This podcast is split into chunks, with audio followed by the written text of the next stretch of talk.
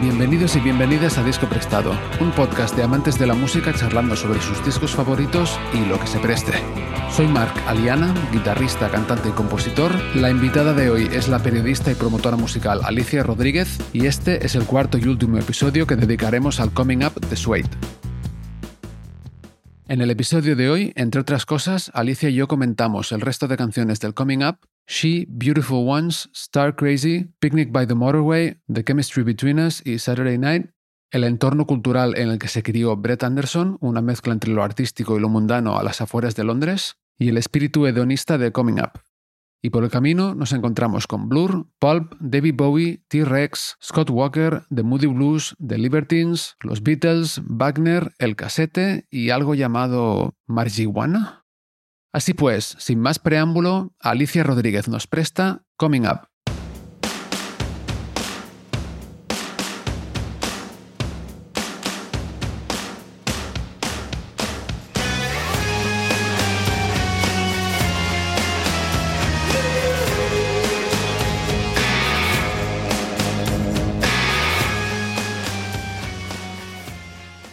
Bueno, pues la siguiente canción es She, ella, con música de Richard Oakes, otra vez, y la voz de Brett Anderson y la letra. Sí. ¿Qué te parece esta? Esta me gusta mucho, porque me gustan mucho las cuerdas. Echaba de menos las cuerdas en este disco. Es una de las cosas que yo buscaba cuando lo empecé a escuchar, porque de Don Man Star lo mejor que hay son las cuerdas para mí. Y aquí pues hay un poquito de drama de, del que había en Don Man Star y me gusta porque creo que hay pocas bandas que puedan tener el sentido lírico que tiene Sweet y que demuestran en esta canción. Ya sé que es una letra sencilla, bueno, efectiva, pop, ahí con esos... Tiene una parte de U y otra de la. Sí. A mí me gusta mucho esta canción, ¿eh? El ritmo también, es como el caminar, ¿no? Porque lo primero que dice es eh, She Walking Like a Killer. Y empieza como caminando, la percusión. Sí, sí, sí, tum, tum, pa, pa, tum, sí. pa. Es muy fuerte, sí, sí, a mí me gusta mucho.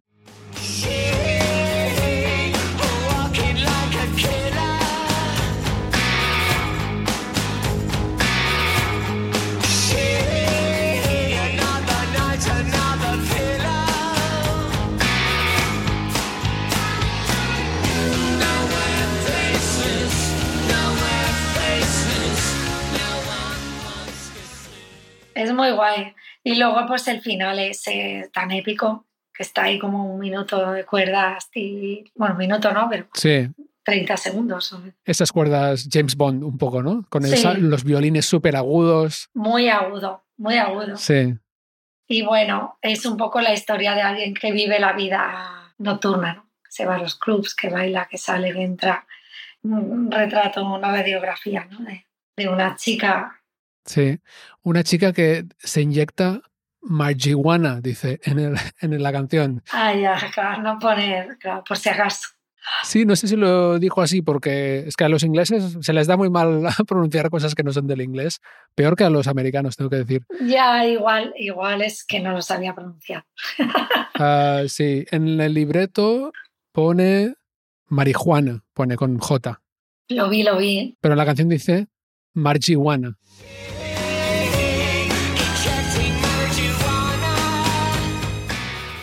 En esta letra, Brett Anderson hace, utiliza un recurso que me llama la atención, que es cuando dice She is bad, she is bored, she is bony. El BBB este, ¿no? Esto sería una aliteración. Aliteración. ¿No? Las sí. tres palabras que empiezan por B. Sí, es mala, bueno, mala que puede ser bueno en inglés, ¿no? Que es como un, molona. Sí. Está aburrida y es bony, ¿no? Que es muy delgada. Sí, me imagino la figura de chica así medio andrógina que a él le, que un poco podía ser él también, sí. que es así, ¿no? Como alto medio. Uh -huh. Sí, a ver, la, las aliteraciones en pop han funcionado siempre muy bien. La clave del pop es el uso también de estas aliteraciones que están en la escritura, en la poesía y que están, vienen de ahí, las rimas y las aliteraciones. Uh -huh. Luego, cuando lees escrito, a lo mejor queda más, pero cantado queda muy bien. Sí, exacto. Escrito es un poco cacofónico, ¿no? A veces, pero cantado queda muy guay. Aparte que se nota que lo hace a propósito. Y más en el pop. claro. Sí, sí, sí. No se puede abusar tampoco, pero me parece que está muy bien empleado. Es que hay detallitos así muy buenos que hacen que sea una banda distinta a muchas otras. Por eso yo siempre lo reivindico, este tipo de detalles. ¿no? Parece que sea muy fácil hacer una canción pop de tres minutos de guitarra, estribillo, y no es tan fácil. No, no. Igual es lo más difícil. Y en esta letra vuelven a aparecer los nowhere places, ¿no? esos lugares como insignificantes que decíamos, y en este caso nowhere faces también, las caras eh, como, no sé cómo lo diríamos en castellano, pero una, una, cara que no te dice nada, ¿no? Como que te puedes olvidar en cualquier momento. Es, eh, Que podría ser de cualquier persona, ¿no? Sí, la típica cara. De cualquier persona, sí, insulsa o no sé. Sí. Bueno, el estribillo dice eso, lugares insignificantes, caras insignificantes, podríamos decir, que nadie quiere ver. Eso es bastante duro, ¿eh? Ya. Nowhere faces that no one wants to see. Sin educación o sin estudios es lo peor de la nación, ¿no? The arts of the nation. Es el culo de la nación, el, o sea, la, la, escoria máxima. Estamos un poco en la onda de trash otra vez. Claro, piensa que él venía de una familia muy working class, o sea, no pobre, pero middle working class, pero pese a eso, tuvo una educación, pues ya te digo, que el padre escuchaba a Liszt, a, Wagner, su madre pintaba. Él ha crecido en un ambiente que tenía la parte artística desarrollada junto a la parte mundana de, bueno, que tenían profesiones normales y que no eran gente de clase alta y estudios intelectuales, pero sí tenían esta sensibilidad. Entonces, supongo que siempre he navegado en, entre esos dos mundos, ¿no? Por eso también lo que decíamos de la gente de esta radio, que a lo mejor queríamos estudiar y, y medrar un poco en la vida porque pensábamos que yendo a la universidad se medraría. Luego ya te das cuenta que tampoco. Pues, pero ya no tanto por ir a la universidad, pero por tener pues, estas inquietudes intelectuales, él quería dejar claro que pese a que venía de ahí, que él sabía cuál era el problema de la nación ¿no? y de la falta de estudios, y lo importante que era todo eso. Lo critica un poco porque es lo que ha vivido, ¿no? Ha tenido amigos del barrio que no serían nada, pasa que él sí que tenía esa sensibilidad desarrollada porque era una familia atípica, pese a ser una familia de clase trabajadora y pues sí que tenían una preocupación y una sensibilidad artística. Uh -huh. Sí. Bueno, pues sí, termina con este riff de guitarra que se repite y va de lado a lado, muy psicodélico también. Y se quedan las cuerdas solas, esas super cuerdas brutales. Sí.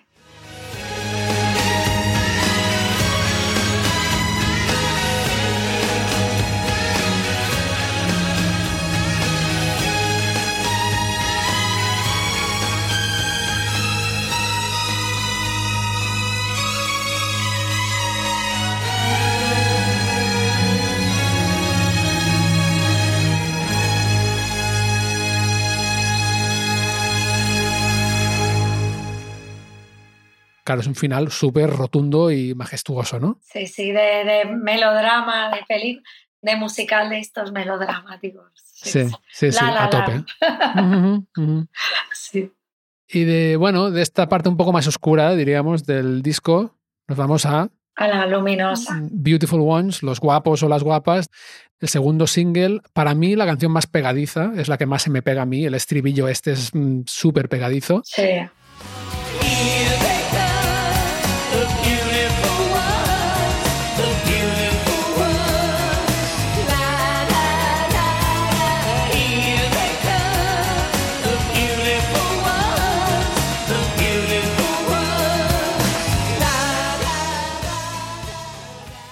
¿Tú dónde la pones? ¿De tus favoritas del disco? ¿No? Hombre, es de mis favoritas, sin lugar a dudas. Es que, claro, el disco tiene la parte esta más de bajón y sobre todo las que son más generacionales y poperas. Esta es una canción pop por excelencia. ¿no?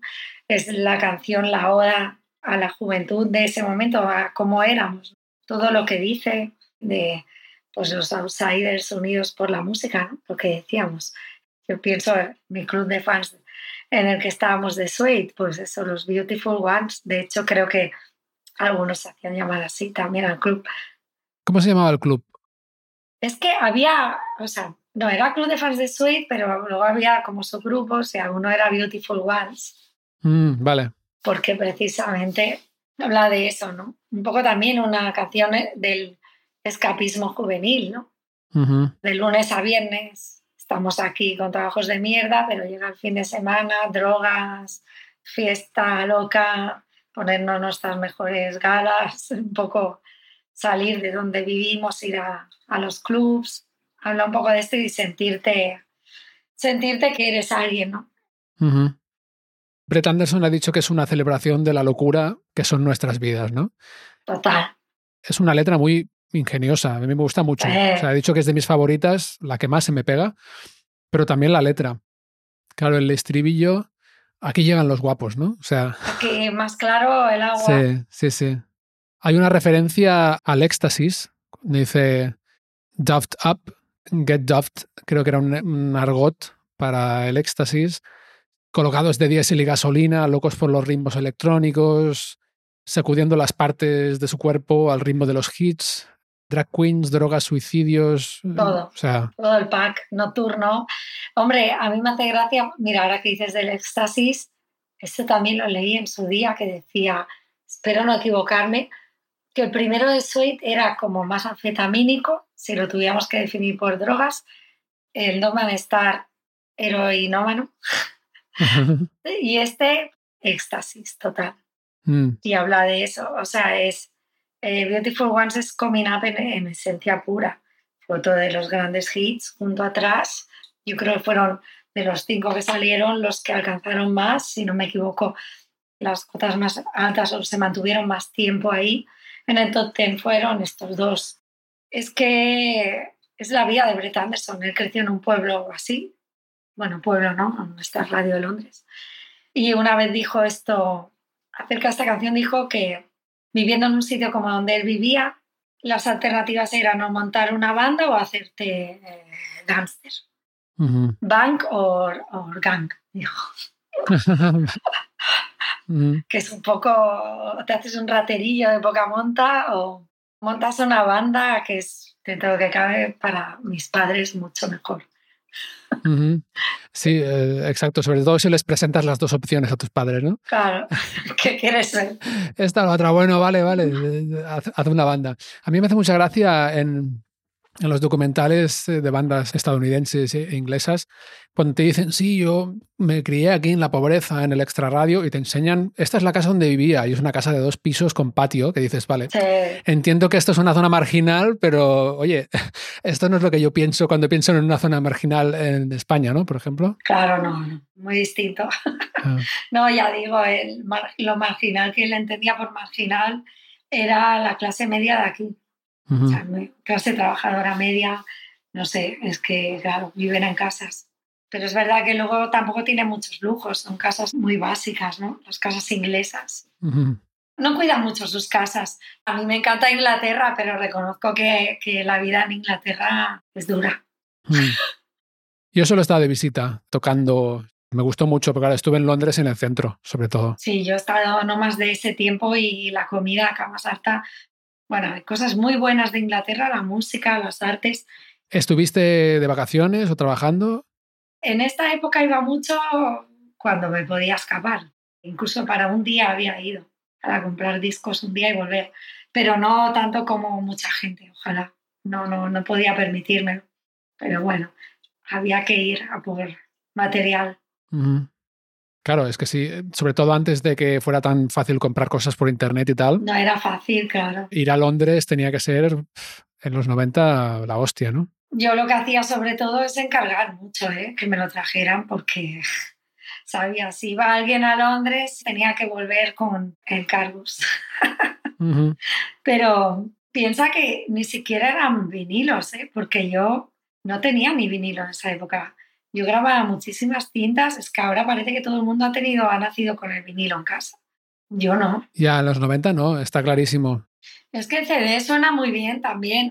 Yo me curtí escuchando CDs, CDs y cassettes y grabados en el Suede. Yo hacía mis carátulas, intentaba poner las letras como las letras que salen en el disco de Suede. Me las curraba un montón, las carátulas, pero yo los primeros los tenía grabados y luego ya cuando me los tenía de memoria y tenía dinero me los compraba. O los pedía para Reyes, esas cosas. Mm. El vinilo es muy chulo, pero muy caro también. Claro. Yo me he quedado con mi colección de CDs. Los tengo pasados al ordenador y los escucho por ahí y el streaming también. Si tuviera que renovar mi colección de CDs en vinilo, o sea, es que, bueno, no sé, si algún día soy millonario lo haré. Ya, no, no. Pero el CD mm, no va a morir nunca. Yo creo que no. Mm. Yo me pregunto si va a haber un resurgir. Seguramente. Hay algunos grupos por Facebook de mm, fanáticos del CD. Lo empieza a ver. Sí, no sé. Bueno, igual que el cassette, ¿no? Que hay gente que edita en cassette también ahora. Creo que de Libertines van a hacer el nuevo disco en vinilo y cassette. Eh, en el cassette no- puede ser porque suene mejor.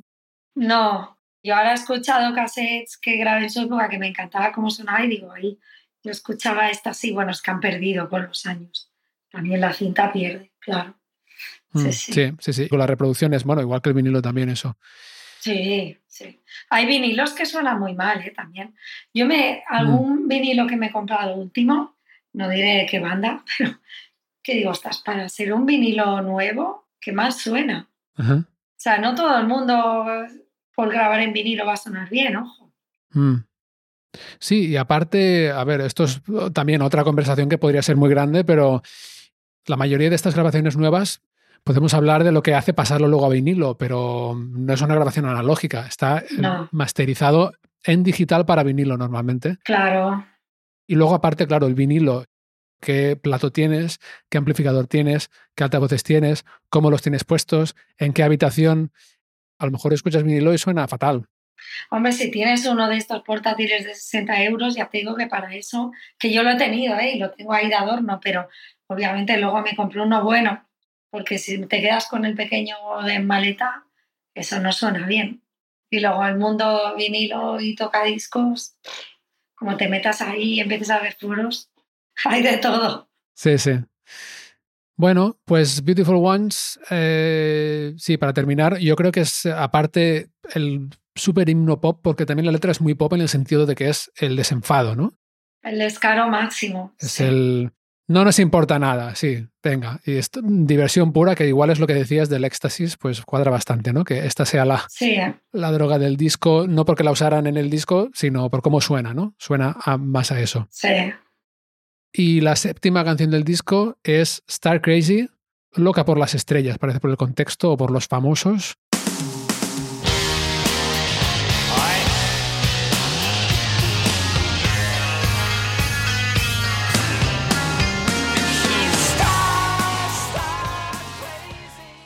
Mm, esta canción no me gusta tanto. Es la primera canción del disco que digo, "Ah, A mí tampoco. A mí no es de las que me gustan. Me es indiferente bastante. De hecho, creo que es de las peores. mm, Porque, bueno, es un poco copia. O sea, si ya tienes Filmstar, que habla un poco de esto, Star Crazy es como un redundante, ¿no? Va un poco de lo mismo, ¿no? eh". Pero más en plan la violencia, ¿no? Como dicen en el estribillo. Lo de violence.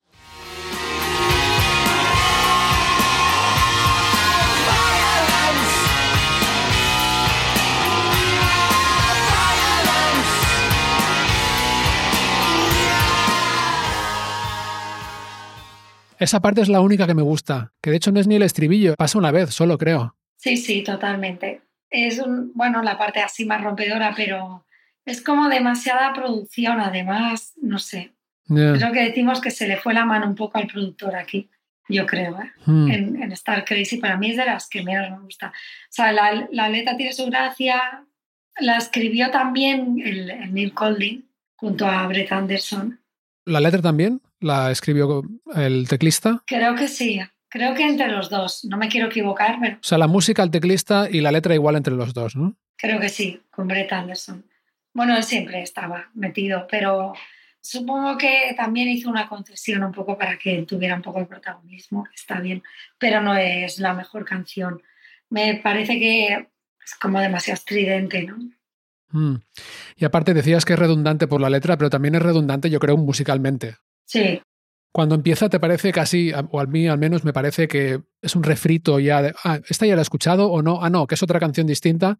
sí, porque coge estrofas que podrían ser de cualquier otra, de Lazy, de Filmstar, de, y hacéis como un machambrat, ¿no? Eh, Una mezcla de todo. Sí, sí, no es para mí la mejor. ah. La letra, bueno, dice algo así como está loca por las estrellas, pelo de escobilla de retrete. Con electroshock. eh, bueno, eso es divertido. Derrotada en los 80, en los 90 no va a ninguna parte. Y luego en el estribillo dice no quiere estudiar, no tiene nada que decir, no tiene imaginación. Bueno, Sí, está hablando de lo mismo. sí, sí. Bueno, pues como no nos fascina Star Crazy, nos vamos a la siguiente. Octava canción del disco que es Picnic by the Motorway. Picnic junto a la autopista. Música de Richard Oakes, letra y voz de Anderson. La primera que compuso Richard Oakes, creo. Sí, creo que. oh, no sé si fue Beautiful Ones o esta, ¿eh? ahora dudo. Creo que en el, en el Classic Albums decían que era la primera que se le ocurrió. Puede ser.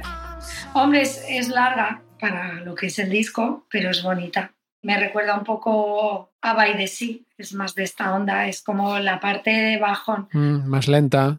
Sí, la parte ya de Coming Down. Coming Down, Coming Down. Que aquí sí que ya empieza, porque está... Bueno, me gusta mucho que es más acústica, me recuerda mucho a las caras B. Se parece mucho a algunas de las caras B de Sci-Fi y Lullabies de ese disco, ¿no? La voz es un poco, no sé si a ti te convence como el eco ¿no? que hay. Mm. A mí me gusta, ¿eh? Sí, no me desagrada el megáfono con delay este. No, exacto. Sí. Es como un megáfono con delay, pero aquí queda mejor. No sé, aquí me, me- me parece que me encaja más. Igual porque es un más lánguida.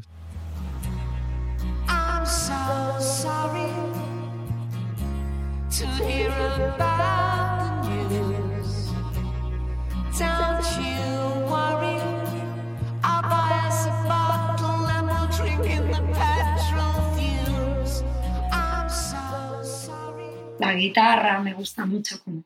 Es una canción que funciona muy bien como acústica también, que, creo que se pensó así. Es una canción de guitarra y. O básica, eh, igual un poco dicen que excesiva, que se podía haber cortado. A mí me gusta. No me importa que las canciones sean largas. Tiene muchas canciones largas en el Don't Man Star, sobre todo, y para mí funciona va un poco pues también de la parte está igual en la letra más escapista, no más irse de picnic en la carretera. No sé qué opinas. A mí, sí, a mí me gusta la letra de esta canción también. Y musicalmente, en el puente aparece un sonido de cuerdas así como de melotron, que es muy Bowie.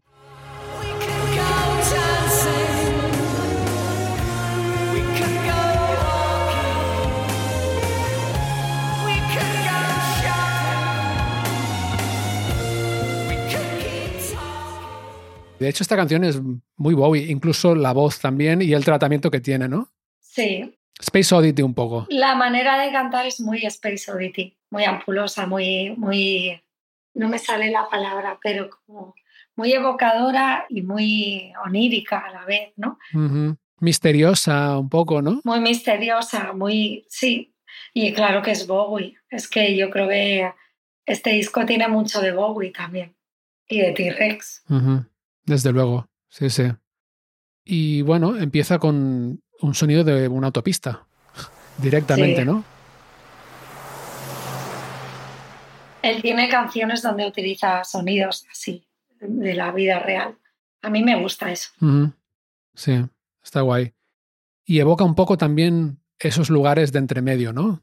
De que está al lado de la autopista, bueno, pues es el lugar de paso. Es lo que decía, que él encuentra belleza en esos lugares tan inhóspitos y tan de paso. Ha sabido extraer lo, lo bonito de esos lugares y hacer poesía de eso. Exacto. Un día muy bonito, en el estribillo dice, qué bien nos lo pasamos, ¿no?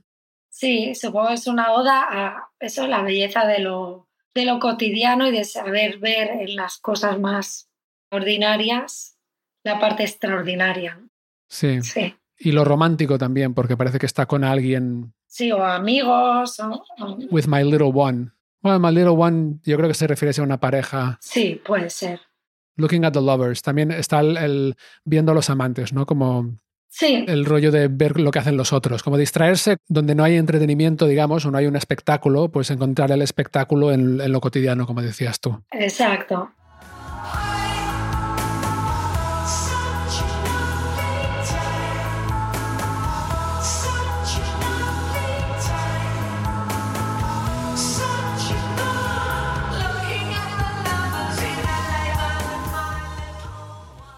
Y la penúltima canción del disco es The Chemistry Between Us, La Química entre nosotros.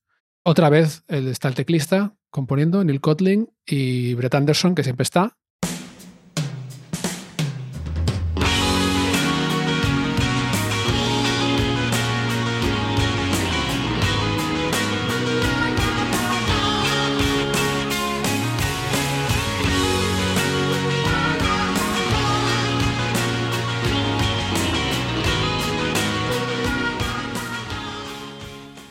Por mucho la canción más larga del disco, por mucho, porque hemos- Sí. has dicho que la anterior era larga, que dura cuatro y pico, esta dura más de siete minutos. Sí. Esta es más larga todavía. Sí. Pero me parece bien. Eso, pues la pusieron hacia el final porque no tenían claro que encajara tanto con el concepto del resto de canciones, ¿no? que son más singles. Pero aquí ya empieza a hablar un poco de lo que vendría, el desastre que vendría después de las drogas, ¿no? Se metió mucho en el crack. Mm, Y siempre ha dicho que él cuando habla de las drogas no, no es ni para bien ni para mal, es lo que es y lo que hay y así lo retrata sin querer hacer apología si son buenas o malas, ¿no? ¿De qué clase de droga habla? No se sabe. Si puede ser una droga o una relación tóxica o químico-amorosa. Habla de dos personas que aparentemente no se conocen mucho, que están unidos, yo entiendo por la droga, clase A, clase B. mm. Yo lo había interpretado como que se atraen. Sí, Ah, yo creo que puede ser las drogas. puede ser. Mucha gente lo, lo relaciona y creo que él tampoco lo ha negado. La situación está de gente desconocida que se conoce en estos ambientes y que puede haber una atracción o incluso está hablando de la atracción a las drogas. No sé, O si la atracción que tienen depende del si están drogados o no, igual puede ser también. también podría ser.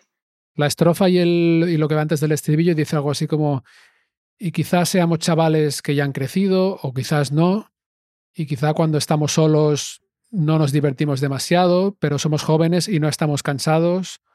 Somos jóvenes y nos dejamos llevar fácilmente por todos los chavales que se están volviendo locos. ¿no? Ahí está igual la frase donde te dice más claramente que Que están enganchados. sí. se está metiendo en la adicción. Sí. Habla de un inicio de una adicción, pero no es que lo, lo idealice, pero bueno, un poco, bueno, lo que es, ¿no? La parte que también vivió antes de que se convirtiera en un desastre para él, ¿no? Pero sí, sí. Y para apoyar todo esto está la sección de cuerdas que vuelve para esta canción. Muy bien. Para el final, sobre todo, Muy bonita. sí. La sección de cuerdas final creo que cierra muy bien, da sentido a- al minutaje este que tiene tan extenso. Se tiene que alargar, ¿no? Porque empieza como más pop, pero acaba siendo una sinfonía.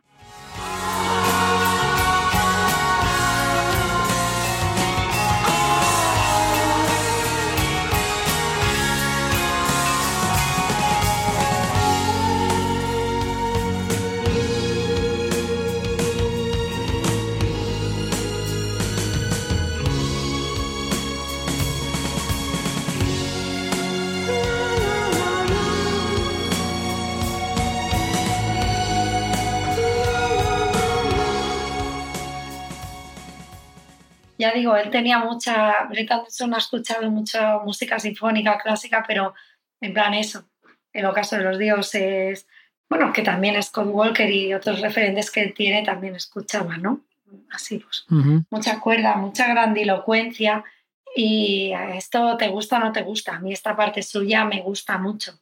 Pero si no te gustan las cuerdas y estos finales tan rimbombantes, pues igual se te hace un poco larga, ¿no? Mm. A mí me gustan. Me gusta bastante lo, lo épico así. Épica, épica, sí. Sí. Como ahora la épica está más de moda, no pasa nada. Y lo hemos vuelto un poco también. Es que lo emo nunca se va a ir. Claro. Pero es verdad que en esa época les metieron mucha caña por esto. Estas canciones, con estos finales, y- Sí, concretamente. mm, sí, con demasiado ornamento, demasiado barroco, demasiado esto no pega. Si están haciendo pop, ¿por qué hacen esto de repente? Por eso digo que nunca llegaron a ser como Blur, una banda estrictamente pop o pulp, porque metían estas transiciones tan extrañas, tan de ellos, no extrañas, para el que escucha Sweet son muy habituales, pero igual cortamos un poco el rollo, ¿no? Esta canción, si la cortas antes, queda como pop y sale aquí una cosa medio sinfónica. Por eso nunca podrían llegar a grandes, a ser una banda de pop al uso, ¿no? Es curiosa esa crítica porque, claro, yo qué sé, se me ocurre de Moody Blues o incluso los Beatles tenían muchas partes orquestales muy grandes en sus discos, ¿no? Hombre, claro. Yo creo que la gente identifica el pop solo a, a eso, canciones urgentes, tres minutos, guitarra, estribillo. Y quizás sí, pero ha habido en el pop grandes artistas que han hecho y discos conceptuales y, y el White Album también, por ejemplo, también hay un rollo más que se aleja del pop, incluso oscuro. Y... Sí. Bueno, igual en los 90 buscaban ese single rápido. Sí, Y de hecho, claro, también igual es el contexto del disco, ¿no? Porque ellos mismos ponen un estándar en el disco que es canciones de tres minutos muy directas, con un arreglo relativamente sencillo, a nivel de que no hay muchas capas de cosas, por ejemplo, de guitarras, sí, y luego igual entran con esto. Para mí, claro, escuchándolo mm, muchos años después de que saliera, desde mi perspectiva queda fantástico. O sea, es un complemento muy chulo para el disco. claro. No, no, para mí también. Y creo que además es como un guiño a... Supongo que dijeron, uy, igual hemos metido muchas canciones de otra onda, vamos a colar aquí algo más tipo Dogman Star para contentar a, a los fans. Ujú. No sé. Puede ser. Hola, soy Mark. Aún nos queda una canción para cerrar el Coming Up, pero antes de que termine este último episodio sobre el disco, quería comentaros, por si habéis descubierto el podcast hace poco, que hasta ahora he charlado con diversos invitados sobre discos de David Bowie, Radiohead, Pink Floyd, Pearl Jam o Goldfrapp, entre otros. Así que, si cuando termine el episodio queréis más disco prestado, os invito a echar un vistazo a la lista completa en vuestra aplicación. Y ahora, volvemos a la charla. Bueno, y nos vamos a la última canción del disco, Saturday Night, Noche de Sábado o Sábado por la Noche. De nuevo compuesta por Richard Oakes y Brett Anderson y fue el tercer single, ¿verdad? Sí, porque primero fue Trash, luego creo que Beautiful Ones. Y tercero, pues para mí es una obra maestra que también de hecho siguen tocando en directo mucho, sobre todo para cerrar.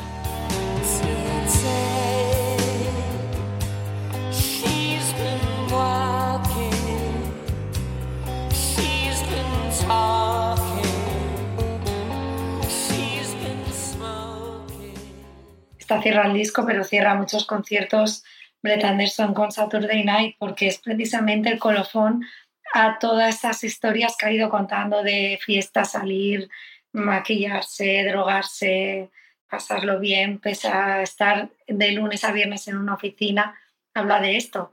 Una chica que deja la oficina, su vida ordinaria y de repente está deseando que sea sábado noche para coger el metro, salir de esta radio, irse con sus amigos a, a bailar a un club. Y habla de cómo la vida de esa persona gira alrededor de que llegue el sábado por la noche para poder hacer todo esto en Londres, ¿no? Y el descubrimiento de, para, me imagino, para él también de viviendo de fuera, de lo que era Londres capital, ¿no? Sí. Y se entiende que mm, se lo merece, ¿no? Ella, lo que la haga feliz, sea lo que sea lo que la haga feliz el sábado por la noche. Sí, Da un poco la sensación de que está cansada del trabajo, de que es un sacrificio. Y lo- bueno, es preciosa esta canción, ¿eh? igual es de las que más me gustan del disco. sí. Y el vídeo es muy revelador, muy chulo con ellos en el metro. Sí. volviendo, es una celebración eso de, de la vida mundana y de cómo, bueno, la coda está final también, el- los estribillos estos son muy Bowie, volan y lo que tú quieras, pero la, la, la, la, la. Ujú, ujú. el, ah, los falsetes tan queridos como criticados de Brett Anderson, aquí son de lo mejor que, o sea, estos falsetes son marca de la casa suya, es como un cantante que escuchas esta parte y sabes que es Brett Anderson, ¿no? Y, y mucha gente se identificó con esta canción, claro.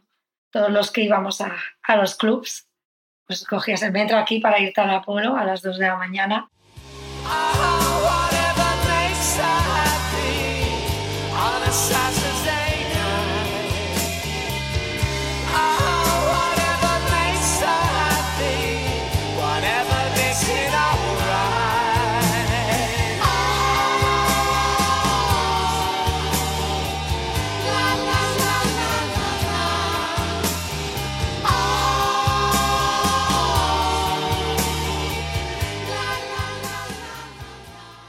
pues es eso, es pasarlo bien y es un disco muy hedonista y muy de que se nota que ellos se lo pasaron muy bien haciéndolo, que había buena vibra, se nota, incluso en las baladas estas, ¿no? Sí.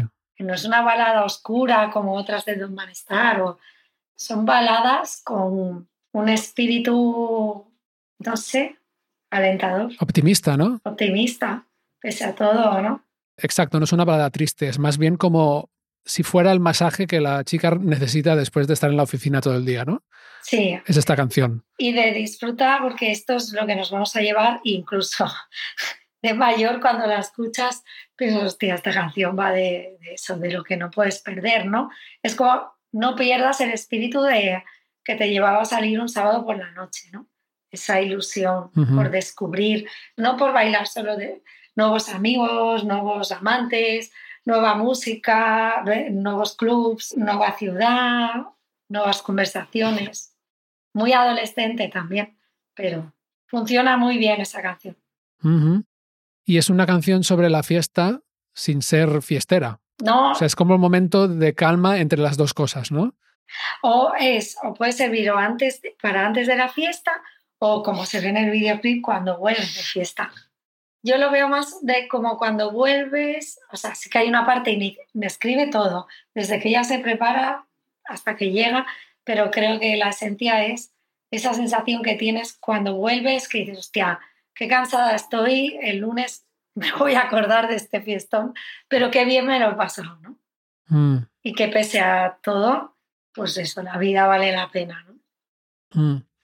Yo lo había interpretado como de antes de la fiesta porque habla del futuro, ¿no? En el haremos esto, haremos lo otro. Anticipa, sí. Pero sí que es verdad que en el vídeo parece igual más que vuelve. Por cierto, que es el único vídeo de los cinco que es más conceptual, ¿no? No salen tocando en ningún momento. No, salen en el metro. Sí, en cámara lenta. Sí que ellos siempre salen, pero es como con plano secuencia, creo que hay. Sí. Está muy bien ese vídeo porque es muy, muy realista de lo que es Londres, ¿no? Esa hora de la noche, ¿no? De los chavales que vuelven Mm, en metro, hacia a las afueras.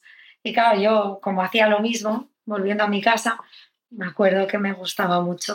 El domingo me la ponía y me recordaba pues las fiestas que me había pegado el sábado noche.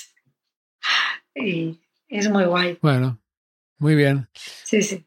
Bueno, pues Alicia, creo que le hemos dado un buen repaso al Coming Up. Yo creo que sí. Tengo que ir, tomar un tiempo para descubrir más los dos anteriores porque... Vale la pena, yo te lo recomiendo. Cuesta más de entrar, pero si te ha gustado Saturday Night o The Chemistry Between Us, todas estas más así que se alejan un poco más, te puede gustar los anteriores discos. Y el primero es bastante rock. ¿Y de los discos posteriores de Suede, hay alguno que recomiendes o cómo valoras el- así brevemente el resto de su carrera? A mí a New Morning, que lo criticaron mucho, no me pareció tan mal, pero incluso Brett Anderson un poco reniega de él. Y el último me parece genial, Blood Spot, este, porque es como más punky, más directo, más... O sea, toda la parte de producción que además puede tener este disco, creo que han ido depurando, porque ya tiene un sonido muy característico y muy propio, y que pueden depurar las canciones y han querido que sea un disco más de ensayo. De como cuando tocas en un local una canción en plan punk y como sale, así se queda. Más directo. Sí, que es algo que tienen muchas las caras B en algunas canciones de este estilo y que no sé por qué no han hecho más. A veces igual han pecado de una producción muy extrema en, en ocasiones. Y en este último la producción es la justa y necesaria. Bueno, la hay, pero para que suene así. Siempre hay, tú lo sabes. Que yo no, no entiendo de música, a veces digo, no hay producción. O sea, porque parece que sea muy directo. Pero eso también es un trabajo, Claro. ¿no? Que suena así Sí. que seguramente tú en cuanto a detallar las canciones lo puedes hacer mejor que yo como visión de músico, pero espero haber aportado mi granito de arena a esta conversación. Bueno, muchísimo. Iba a decir, oye, ¿cómo se nota que te dedicas al- a, a la palabra en la música? Porque yo a veces para describir, por ejemplo, a qué me suena una canción tengo un montón de dificultad y tú en cambio, oye, No te creas, también me cuesta, ¿eh? porque al final no quieres caer en clichés, que todos caemos, pero es que hay cosas que son así. Hay discos que son más teatrales, otros que son más directos, otros que... y así. Sí, son así y ya está. Pero bueno, todos a escuchar Suede. Y oye, tú estás muy metida en, en música nueva también. Sí, En disco prestado, hasta ahora solo hemos hablado de discos del siglo pasado, pero ¿hay algo de ahora o del año pasado, algún disco que digas esto hay que escucharlo, algo que recomiendes de aquí a lo mejor o hombre, internacional o nacional. uno de cada? Nacional te puedo decir muchísimos, pero por ejemplo a mí me, me gusta mucho el que estamos promocionando ahora de... Todos los que estamos promocionando me gustan, pero Nat Simmons, por ejemplo, ha hecho un disco que para amantes, digo este porque para amantes de glam rock y, y del sonido setentero es ideal, que es el Felinas. Y luego internacional, bueno, te comentaba antes que para mí Lana del Rey me he reconciliado con el último me ha parecido un gran disco y no sé, es que no me esperaba un disco así de ella. Vale, pues lo escucharemos también. Y una última cosa sobre Suede. ¿Puede ser que les hayan anunciado que van a tocar en España? Van a tocar en el, en el Low Festival seguro. Y bueno, ya yo los vi hace el año pasado en el Vida Festival también. Eh, hice la crónica para Ruta, fue increíble. Brett se bajó del escenario, casi nos estrangula con el micro, o sea, literal, Hostia, que lo tuvimos que sacar, porque se mueve un montón, eh, o sea, es lo que digo, que el tío y vocalmente en forma, la banda muy bien, todos en su sitio, siempre segundo plano, siempre dejándole a él que se suba al ampli y estas cosas. Son muy buenos en directo porque es todo para arriba, para arriba. Tienen algún momento que a lo mejor hacen alguna con guitarra y voz, más acústico, pues by de sí o sí o... Bueno, hay un par así que siempre utilizan en, en el repertorio, más acústicas, pero es un repertorio muy de festival. Si traes a Soita a un festival, sales con un buen rollo increíble. Genial. Yo pensaba, había comprado los tickets de las entradas estas antes de que anuncien el cartel para el Primavera Sound del año pasado. Sí, De hecho, habían anunciado ya Depeche Mode, por eso las compré. Claro. Y me había confundido porque, claro, hay tantos nombres en el cartel que así de refilón me había parecido que tocaban Suede y luego me decepcioné porque resulta que no tocaban Suede, tocaban Blur, No, que me gustan menos, pero la verdad es que fui al concierto y me encantó. O sea, me gustó muchísimo. Es una banda que no me gusta tanto, no escucho sus discos, pero me encantaron. sí. Pero por un momento pensé que iba a ver a Suede y no fue. Soy tan venido antes, yo los he visto en Primavera Sound también. Viene mucho porque además Brett Anderson es muy fan de Barcelona, declarado. Ah, mira. Le gusta mucho la comida española, el sol, como buen inglés, que no debe ver el cielo este que tenemos nunca. Cuando viene aquí se vuelve loco. O sea que sí, seguro que vuelven más por aquí. Muy bien. Espero verlos algún día. Si no este año, alguna otra vez. Seguro que sí. Pues bueno, Alicia, muchísimas gracias por tu tiempo, Nada, hombre. que sé que estás súper ocupada. Sí, pero es divertido también hacer estas cosas. Gracias a ti y suerte con el podcast, que ya, bueno, sé que hay un montón de invitados que están yendo y deseando escuchar el resultado. Y hasta aquí esta serie de episodios dedicados al coming up de Suede. El jueves os hablaré del próximo disco prestado, pero mientras tanto os animo a echar un vistazo a los episodios anteriores, dedicados a discos como Ziggy Stardust, OK Computer o Dark Side of the Moon, entre otros. Muchas gracias, salud y buena música.